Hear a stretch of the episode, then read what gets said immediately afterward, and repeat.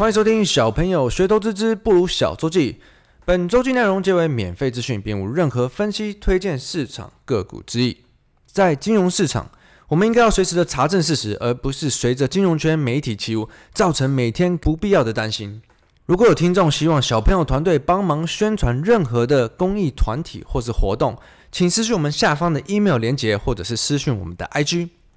那一直有在关注金融市场的听众们，可能常常会觉得市场的资讯很多，不管是有用的讯息还是杂讯，从国际到台湾，下班以后甚至要花很多的时间去研究这些东西。可是如果一路有关注我周记的资讯的话，我们会发现很多事情它都是延续性的、重复性的在发生。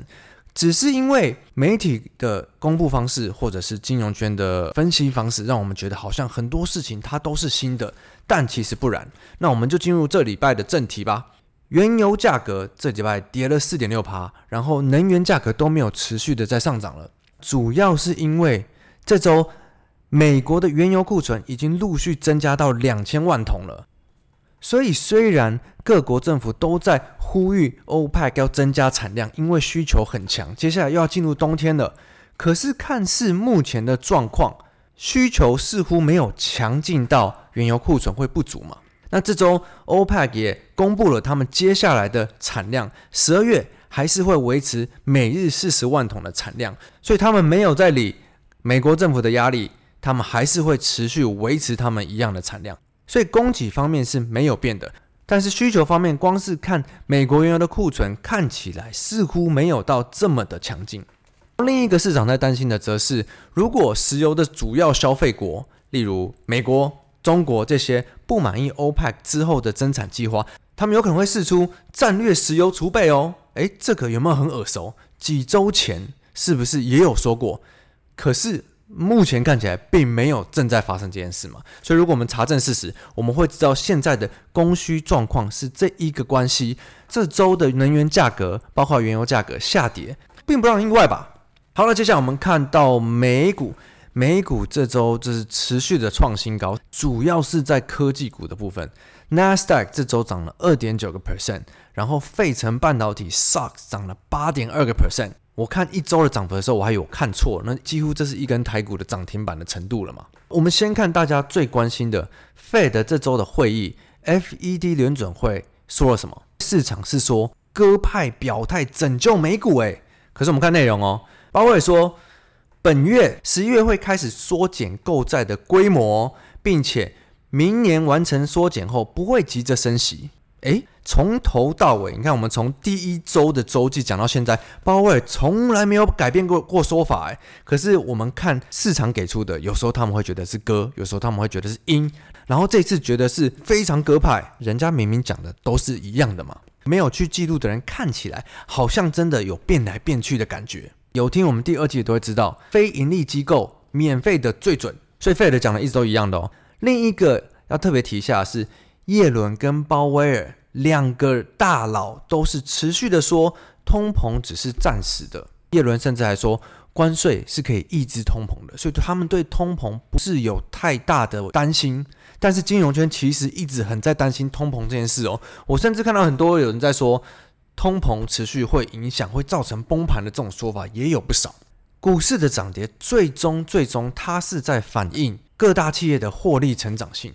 我们光是看这过去两周公布的财报里，标普五百基本上就是全球最大的五百家公司，指数中有五十六趴的公司公布了第三季度的业绩，然后在这个五十趴、五十六趴里面有八成的公司的报告是实际的每股的收益，它是高于预期的哦。所以以整体的获利状况来说，第三季全球大企业的获利平均来讲，真的表现得很好。所以美股持续创新高，连最近的金融圈都没有办法辩驳这件事情。或许很多人会觉得科技股涨的是格外的多。我自己的角度看起来，我会想要先请各位听众回想一下几周前，记不记得金融圈跟我们说，公债殖率上升到一点六趴，它接下来会严重的影响科技公司的成长，获利有可能不会这么强劲。所以那时候我们看到。不管是纳斯达克还是费城半导体的科技股的公司跌得格外的重，所以与其说他们这周涨得特别多，我自己观察的点会是，之前他们没有理由格外跌得特别多，所以当第三季财报一切获利良好的时候，科技公司涨回来创新高的幅度相对的就比其他的公司多了很多。那这是我自己会去观察的角度啦，提供给大家参考一下。接下来我们看到欧洲，欧洲主要的市场，德国、英国、法法国都开始或是陆续的创历史新高了。一样，大企业的获利在第三季财报普遍是非常好的。然后欧洲央行也公布了，他们将不会基于收紧政策，然后明年极不可能会满足欧洲央行升息的条件，所以欧洲是持续维持宽松的状态。我们再看回亚洲，中国香港是跟全球的市场走的相对比较不一样的方向，各跌两个 percent。全球的市场走的方向非常相似，可像中国市场就比较不一样。中国市场的走向真的都是要看党的政策，其实对中国自己的企业的获利环境是蛮不友善的。可是有趣的是，我们一直在提到恒大的事件，对，每周都提一下，怎么好像没人在讲？然后这个限电问题会影响到台湾跟全世界，好像也没什么在讲了。不过这才是对的嘛，因为这些都是中国自己的问题，所以中国跟香港他们自己的市场在全球来讲是偏弱势的。那其他人都已经没事都创新高了，之前提到中国的问题会影响到全世界的市场，根本就是鬼故事嘛。最后我们看回台湾，台湾这周的市场是持续的升温，涨了大约二点五 percent，站稳了季线，来到了一万七千三百点，每天的平均成交金额也回到了。大约三千四百亿，这个是有明显的逐渐在升温，然后资金有陆续的回笼。可是我们光看前几周，当指数还没站上季线的时候，是不是很多人在跟我们说，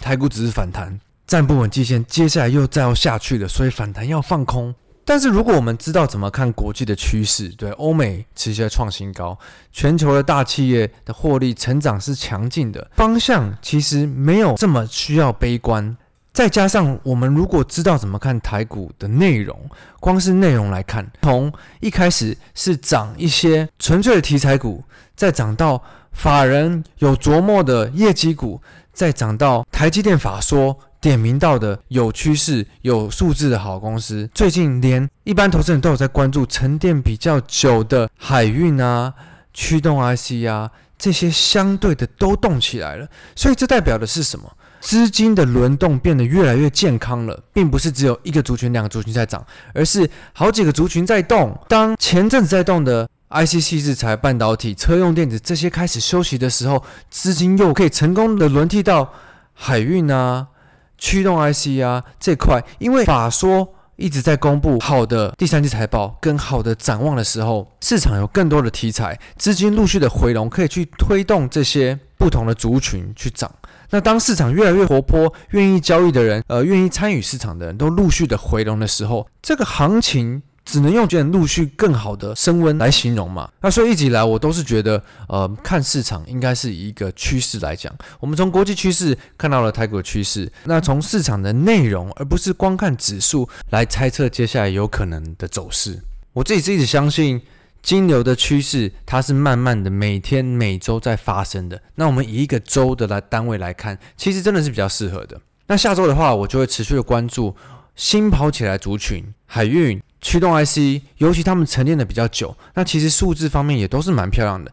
这些族群可不可以持续的吸引更多的资金回笼？同时间，在休息的前一波的 IC 矽智财、车用电子这一块，他们能不能也同时动起来？那当然，资金回笼的越多，能动起来的族群同时间就会越多。那这种持续回温的行情，我们就可以让自己更积极的去参与，而不是等到全市场人都跟你说站回季线没事、过新高突破了才来参与。那那时候可能相对的行情。操作起来就不会有这种不确定的时候容易。那这周的小周记跟台股金牛就先分享到这喽，祝大家 Happy Weekend，我是布鲁，下周见，拜拜。